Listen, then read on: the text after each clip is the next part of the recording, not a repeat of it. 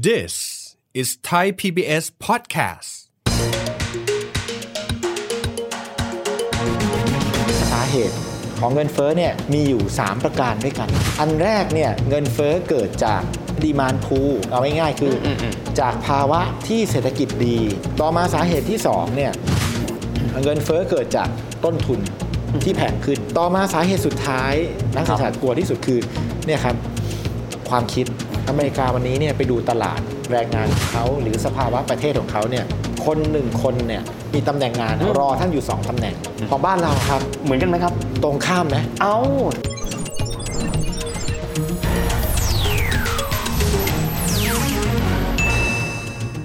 สวัสดีครับท่านผู้ชมครับ ยินดีต้อนรับเข้าสู่รายการเศรษฐกิจติดบ้านนะครับ วันนี้จะมาคุยเรื่องของการปรับขึ้นอัตราดอกเบี้ย ที่มีความเกี่ยวข้องกันกับเงินเฟ้อหลายคนที่ไม่ได้มีความรู้ทางเศรษฐศาสตร์เช่นผมเป็นต้นเนี่ยฟังแล้วงงมันเกี่ยวข้องกันยังไงกันบ้าง วันนี้เราจะมาคุยกันนะครับว่าสองส่วนนี้เกี่ยวข้องกันอย่างไรกันบ้าง รวมถึงสถานการณ์ที่บ้านเราที่อาจจะมีการปรับขึ้นอัตราดอกเบี้ย เพื่อสกัดเงินเฟ้อกันด้วย วันนี้คุยประเด็นนี้กันกับรองผู้จัดการใหญ่นะครับประธานเจ้าหน้าที่บริหารกลุ่มงาน Economic Intelligence Center และรองผู้จัดการใหญ่ประธานเจ้าหน้าที่บริหารกลุ่มงาน กลยุทธ์องค์กรธนาคารไทยพาณิชย์ดรสมประวินมันประเสริฐอาจารย์สมประวินสวัสดีครับสวัสดีครับพี่วิทย์ครับอาจารย์ครับในเชิงเศรษฐศาสตร์ก่อนเลยครับเงินเฟ้อต้องปรับขึ้นอัตราดอกเบี้ย อเมริกาขึ้นดอกเบี้ย เดี๋ยวแก๊ปมันจะห่างฟังแล้วหลายคนบอกงง ฟังไม่เคยรู้เรื่อง อยากให้อาจารย์อธิบายให้ฟังนิดครับว่ามันมีความสัมพันธ์ยังไงครับ จริง ๆ แล้วเอาสาเหตุของเงินเฟ้อก่อนดีกว่านะครับเงินเฟ้อเนี่ยถามพี่วิทย์ก่อนพี่วิทย์รู้สึกว่าเงินเฟ้อเนี่ยดีหรือไม่ดีครับ มันขึ้นอยู่ว่าถ้ามันเยอะไปมันก็ไม่ดี โอ้โหตอบถูกต้องได้เลยินยแบบนั้นเนาะถูกต้องเลยครับฟังเข้ามา จริง ๆ แล้วเงินเฟ้อเนี่ยนักเศรษฐศาสตร์ชอบนะครับ แต่ว่าเอาง่ายๆชอบกว่าเงินฝืดดีกว่าอืม แต่ขอให้เงินเฟ้อเนี่ยมีแบบในระดับที่เหมาะสมอ่าฮะเพราะเงินเฟ้อมันก็คือการปรับขึ้นของราคาครับใช่ไหมครับมันเป็นแรงจูงใจว่าเออเราไปทำงานเราได้ค่าแรงเราขึ้นนะ ผู้ประกอบการผลิตสินค้าออกมา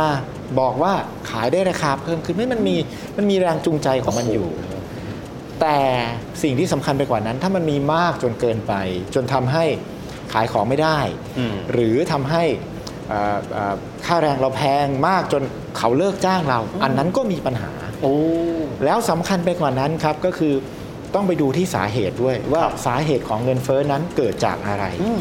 จริงๆเนี่ยเศรษฐศาสตร์บอกว่าสาเหตุของเงินเฟ้อเนี่ยมีอยู่ 3 ประการด้วยกันครับ แต่ละสาเหตุแก้ไม่เหมือนกันโอ้โหและทำทำร้ายทำลายเศรษฐกิจไม่เหมือนกันเหมือนกันชื่อเหมือนกัน แต่โดยธรรมชาติ 3 อย่างไม่เหมือนกัน ถูกต้องโอ้ถูกต้อง ทีนี้แต่ละอันมีอะไรบ้างอืมอันแรกเนี่ยเงินเฟ้อเกิดจากดีมานนะผมขอใช้ภาษาอังกฤษนะดีมานพูเอาง่ายๆคืออมอืมจากภาวะที่เศรษฐกิจดีอืมทำไมเศรษฐกิจดีแล้วเงินเฟ้อมาครับครับ ง่ายๆเลยทุกคนรวยอะอืมอืมมีเงินละมีเงินนะไปแย่งกันซื้อของ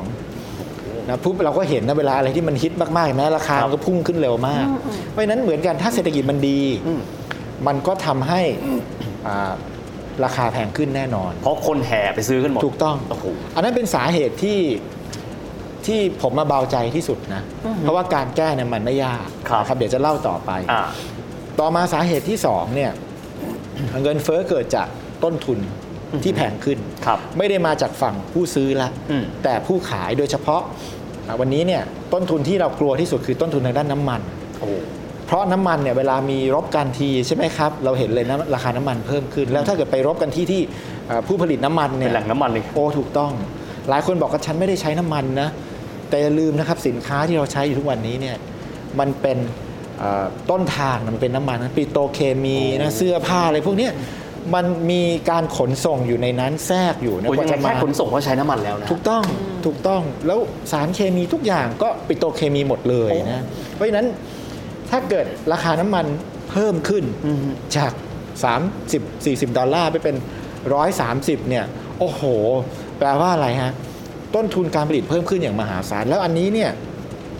เป็นสิ่งที่นักเศรษฐศาสตร์กลัวนะแล้วก็คิดว่าแก้ยาก เพราะว่าเอ่อ ท้ายสุดแล้วก็มันจะไปแก้ก็คือต้องไปทำให้เขาไม่รบกันอะเอาง่ายๆนะนึกออกทำยากนะคุณคจะรับทำไงฮะไม่รู้จะทำยังไงเหมือนกัน ต่อมาสาเหตุสุดท้ายเมื่อกี้กลัวนะครับ แต่กลัวที่สุดเนี่ยนักเศรษฐศาสตร์กลัวที่สุดคือเนี่ยครับความคิดนะครับความฟุ้งนะภาษาแบบวิชาการเขาเรียกว่าการคาดการณ์อืมเงินเฟ้อภาษาง่ายๆของผมคือฟุ้งอะเอาง่ายๆคนฟุ้งฟุ้งแปลว่าอะไร ผมสมมุติตัวอย่างง่ายๆครับพี่วิทย์ว่า สมมติเรากลับบ้านต่างคนต่างหลับนะแล้วเมื่อแล้วตอนหลับเนี่ยก็ฝันครับ ฝันว่าราคาของจะแพงอืมและเราตื่นมาเราก็เชื่ออผมเองเป็นลูกจ้างผมเดินไปบอกนายจ้างขอขึ้นค่าแรงครับนายจ้างก็หลับแล้วก็ฝันเหมือนกัน บอกว่าของจะแพงเพราะฉะนั้นฉันต้องขึ้นราคา โอ้ย ทุกคนตื่นมาถ้าคิดว่าเงินเฟอ้อมันจะเกิดขึ้นจริง ๆ ทุกคนพร้อมใจกันปรับราคาขึ้น เงินเฟอ้อมาจริง ๆ โดยอุอุปทานหมู่ อุปถูกต้องโดยเลจินตนาการของคนถูทุกกต้คองนร่วมกันหมด ถูกต้อง แต่อย่างนี้ว่ามันมันก็ไม่ได้มีวันดีคืนดีผมยกตัวอย่างเป็นการฝันนะอือฮึแต่มันก็ไม่ได้มีวันดีคืนดีแล้วอยู่ดีคนมีอุปทานหมู่แบบนั้นแหละครับ มันคงมีรากหรือต้นตอของมันอยู่แล้วโอ้ทีนี้ต้นตอเกิดจากอะไรก็เนี่ยแหละครับ ก็คือว่าเอ่อนักเศรษฐศาสตร์ก็บอกว่าการที่เงินเฟ้อเนี่ยอยู่ไปนานๆ มากขึ้นเรื่อยๆ คนเนี่ยมีพฤติกรรมคุ้นชินครับแล้วคิดว่ามาแล้วเดี๋ยวมาอีกนะ เพราะฉะนั้นเขาก็จะฟุ้งขึ้นไปเรื่อยๆนะถึงจุดหนึ่งเนี่ยก็ฟุ้งกระจาย คือผวาไปด้วยนะฮะถูกต้อง แล้วเราจะเห็นเลยว่า เวลาเกิดเงินเฟ้อแรก ๆ เนี่ย มันก็ไม่ได้มีคนฟุ้งเท่าไหร่นะแต่อะไรก็แล้วแต่ที่มันอยู่นานๆ แล้วมันเป็นสินค้าที่ใกล้ตัวครับ เราก็จะเริ่มรู้สึกแล้วว่า ตายละเงินเฟ้อมาแน่ๆโอ้เม้นการแก้ปัญหาเนี่ยมันก็มันก็ทำได้แต่ว่ามันก็มันก็ ต้องใช้วิธีที่แตกต่างกันไปแต่ละสาเหตุครับพี่บิน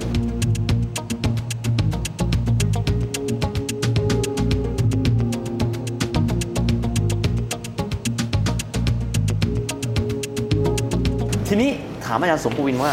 ตอนนี้ภาวะที่เกิดขึ้นเอาเงินเฟ้อเอาทั่วโลกภาพกว้างๆก่อน ทุกประเทศบอกต้องขึ้นดอกเบี้ยเพื่อกระจัดเงินเฟ้อ แต่แต่ละประเทศก็ไม่รู้ว่าสาเหตุเขาเหมือนกันหรือเปล่าครับอยากให้อาจารย์สมบูรณ์อธิบายภาพกว้างๆหน่อยว่าทั่วโลกมันเกิดเงินเฟ้อจากสาเหตุหนึ่งสาเหตุสองหรือสาเหตุสามครับโอ้นี่เป็นคำถามที่ดีมากอืมผมยกตัวอย่างเป็น2กลุ่มประเทศอืมอ่าชัดเจนเลยนะ เอาประเทศไทยก่อนอืมแล้วก็ประเทศอเมริกาอือฮึจริงๆ แล้วเราพบเงินเฟ้อคล้ายกันอือฮึอเมริกาเนี่ยเงินเฟ้อประมาณสัก 8-9%เอืมเมืองไทยเนี่ยเราเห็นประมาณสัก 7%เลขไม่ต่างกันมากนะครับ แต่สาเหตุต่างกันอืมเอาอเมริกาก่อน อเมริกาวันนี้เนี่ยไปดูตลาดแรงงานของเขาหรือสภาวะประเทศของเขาเนี่ยคนมีตังค์แล้วอืมเศรษฐกิจเนี่ยของเขาเนี่ยสูงกว่าระดับก่อนโควิดไปแล้ว โอ้คือฟื้นตัวเร็ว ฟื้นตัวแล้วจนแซงก่อนหน้าถูกโคต้องวิดไปแล้ววันนี้เนี่ยที่อเมริกาเนี่ยอ่าคนหนึ่งคนเนี่ยนะมีจ็อบอะ ก็คือมีตำแหน่งงานอืมรอท่านอยู่สองตำแหน่ง แสดงว่าตลาดแรงงานยังมีที่ให้คนเข้าไปถูกนั่งต้องทำงานอยู่ งานหาคนยากกว่าคนหางาน โอ้ยตายแล้วโอ้โหอาจารย์พูดเข้าใจใช่อะเพราะฉะนั้นเศรษฐกิจเขาดีครับพอเศรษฐกิจเขาดีเนี่ยวิธีการแก้ปัญหาของเขาก็บอกว่าจริง ๆ แล้วเครื่องมือในการแก้ปัญหาเงินเฟ้อเนี่ยอ่ามักจะอยู่จากฝั่งนโยบายการเงิน หรือธนาคารกลางครับธนาคารกลางทำอะไรที่พี่พิถามมาตั้งแต่แรกคือว่าครับ เขาคุมดอกเบี้ย จริงๆเขาไม่ได้คุมหรอกเขาไปแทรกแซงตลาดดอกเบี้ยอืมโดยการเข้าไปซื้อพันเอ่อซื้อขายพันธบัตรนี่แหละ เพื่อไปเปลี่ยนราคาของเงินก็คือดอกเบี้ยนี่แหละครับ ถ้าเงินเฟ้อมาด้วยอุปสงค์เศรษฐกิจมันดีร้อนแรงใช่ไหมครับอืมอืมอืมคนใช้จ่ายเยอะถูกต้อง ท่านก็ไปทำให้ดอกเบี้ยมันสูงขึ้น เพิ่มต้นทุนทางการเงินของคนในระบบถูกต้องครับอ่าผมเป็นผู้กู้นะ สมัยก่อนบอกว่า ซื้อก่อนจ่ายทีหลังอืมอืมปรากฏว่าดอกเบี้ยขึ้นอะ มันไม่ใช่แล้วดิต้นทุนเยอะละถูกดอกเบี้ยเยอะละใช่ครับ อันนั้นคือคนกู้นะคนฝากด้วย สมัยก่อน ฝากไม่ฝากก็ไม่ได้ผลตอบแทนเหมือนกัน แต่ยกตัวอย่างเลยนะ ถ้าเกิดดอกเบี้ยมันสูงมากๆ เช่นได้ร้อยเปอร์เซ็นต์เนี่ยอืมโอ้ท่านจะถอนเงินมาท่านต้องคิดแล้ว ต้นทุนของการที่ท่านจะเสียดอกเบี้ยไป โอ้ เป็นเท่าไหร่ เพราะดอกเบี้ยมันสูงขึ้น เอาออกมาก็คือเสียโอกาสในการได้ดอกเบี้ยนั้นถูกต้องแล้วเงิน 1 ล้านบาทหรือ 1 0,000 บาทเนี่ยต่อวันในยดอกเบี้ยมันเดินนะท่านมีเงินเพิ่มเองโดยอัตโนมัติ ถ้าท่านเงินออกมาแล้วดอกเบี้ยมันสูงท่านก็เสียเงินเหล่านั้นไป เพราะฉะนั้นที่พี่วิทย์พูดถูกเลยครับ ก็คือมันคือต้นทุนทางการเงินที่ครับเพิ่มขึ้นคนก็จะบอกว่า งั้นฉันก็ไม่ใช้จ่ายดีกว่านะไม่ใช้จ่ายเนี่ยเขาเรียกว่าอุปสงค์หรือว่าความต้องการในการซื้อเนี่ยของระบบเศรษฐกิจก็ชะลอลง อืมนั้นสิ่งที่อเมริกาทำเนี่ยชัดเจนครับ เขาก็ขึ้นดอกเบี้ยอืมเร็วและแรง เพื่อไปกดให้อุปสงค์เนี่ยลดลง แล้วท้ายสุดแล้วเงินเฟ้อมันจะค่อยๆ ปรับตัวลงอืมนี่กลับมามองบ้านเรา เมื่อกี้ผมบอกว่า งานหาคนยากกว่าคนหางานครับของอเมริกาอืมอืมอืมของบ้านเราอะครับ เหมือนกันไหมครับ ตรงข้ามไหมเอ้าใช่ไหมฮะแสดงว่าคนหางานนี่ยากกว่า น่าจะอย่างนั้นนะอืมอืมอะผมขึ้นแท็กซี่เขาก็บอกอืม นักท่องเที่ยวกลับมาแล้วนะ แต่ก็ยังยากอยู่นะ วันนี้ดีขึ้นอืมแต่ยังไม่ได้ดีมากกว่าก่อนโควิด คนล้นปริมาณงานอาจารย์ที่พูดงี้ ถูกต้องอืมอืมถูกต้องเอานักท่องเที่ยวก็ได้ เราก็เห็นก่อนโควิดมาสี่ยังไม่มีงานให้เราถูกต้องวุ่นวายอืมยังไม่แย่งกันถึงขนาดนั้นถูกไหมครับครับเพราะฉะนั้นไอ้สถานะทางเศรษฐกิจหรือสภาพเนี่ยมันก็แตกต่างกันครับ มันก็เลยทำให้การแก้ปัญหาของเราในการขึ้นดอกเบี้ยนโยบายเนี่ยทำได้ไม่เหมือนกับอเมริกาอืม เพราะว่าสุดท้ายแล้วถ้าท่านขึ้นดอกเบี้ยเร็วและแรงมันไปกดอุปสงค์ไปกดความต้องการซื้อสินค้าและบริการในอนาคตของคนในประเทศลง ถ้ากดแบบนั้นแปลว่าอะไรท้ายสุดเงินหมุนในกระเป๋าเข้าเราน้อยลงนะ โอ้ชัดเจนเลยอาจารย์อย่างนี้ช้าอย่างนี้ก็การขึ้นดอกเบี้ยแบบนี้ก็ไม่ดีเพราะฉะก็นั้นเราก็ทำให้เป็นอุปสรรคต่อการฟื้นตัวอีกด้ถูวยกต้อง ถูกต้องโอ้โหอันนั้นเราเลยเห็นนะครับว่าเอ่อธนาคารกลาง ของเราเองเนี่ยธนาคารแห่งประเทศไทยเดี๋ยวก็ออกมาส่งสัญญาณนะว่าอ่าขึ้นนะ แต่ว่าขึ้นอย่างค่อยเป็นค่อยไปครับแล้วก็ดูสถานการณ์ด้วยอืมอืมอืมอืมพอมีเช่นนั้นแล้วเนี่ยมันอาจจะทำให้การฟื้นตัวสะดุดได้ครับ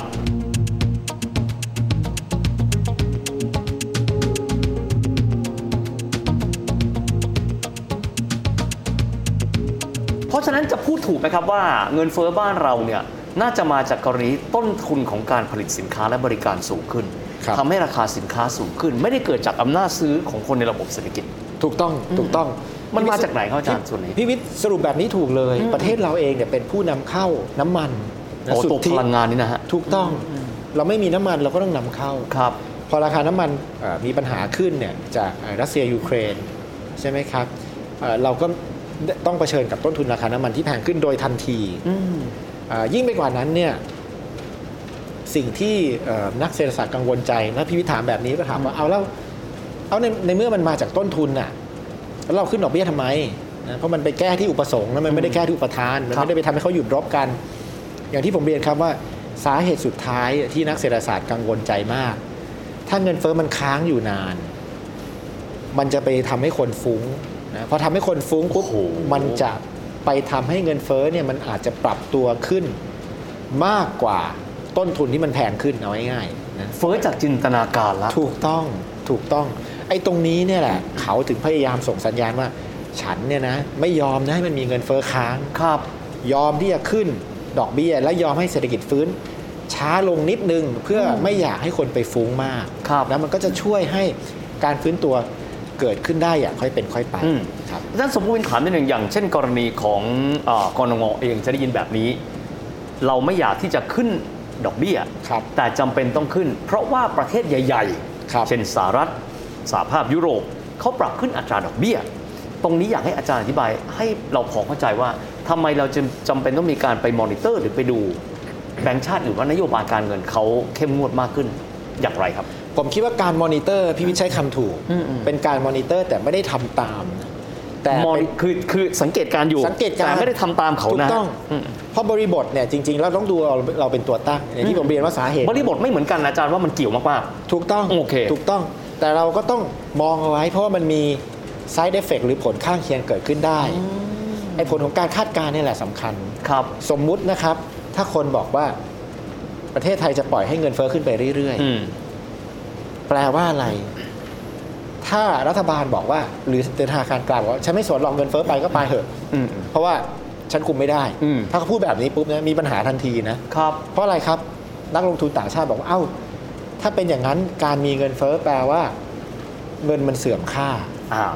นักลงทุนบอกว่าฉันไม่ถือเงินบาทละโอ้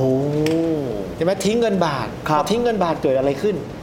ค่าเงินเนี่ยก็จะเสื่อมค่าอย่างมหาศาลและ สำคัญไปกว่านั้นคือเกิดการไหลของเงินทุนออกนอกประเทศเพราะเขาไม่เชื่อเราละถูกต้องโอ้โหสิ่งที่จะตามมาที่มันเลวร้ายที่สุดก็คือว่าเกิดสภาพคล่องขาดสภาพคล่องในประเทศ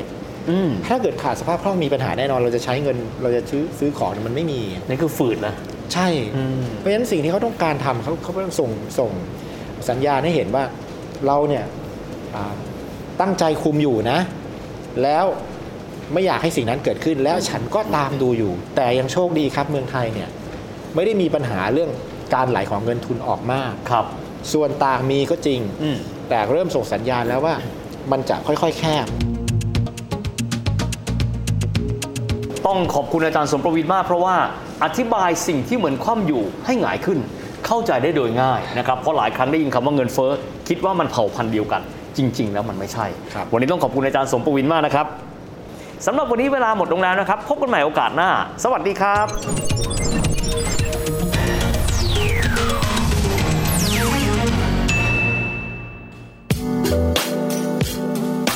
ติดตามรายการทางเว็บไซต์และแอปพลิเคชันของไทย PBS Podcast Spotify SoundCloud Google Podcast Apple Podcast และ YouTube Channel Thai PBS Podcast Thai PBS podcast. View the world via the voice.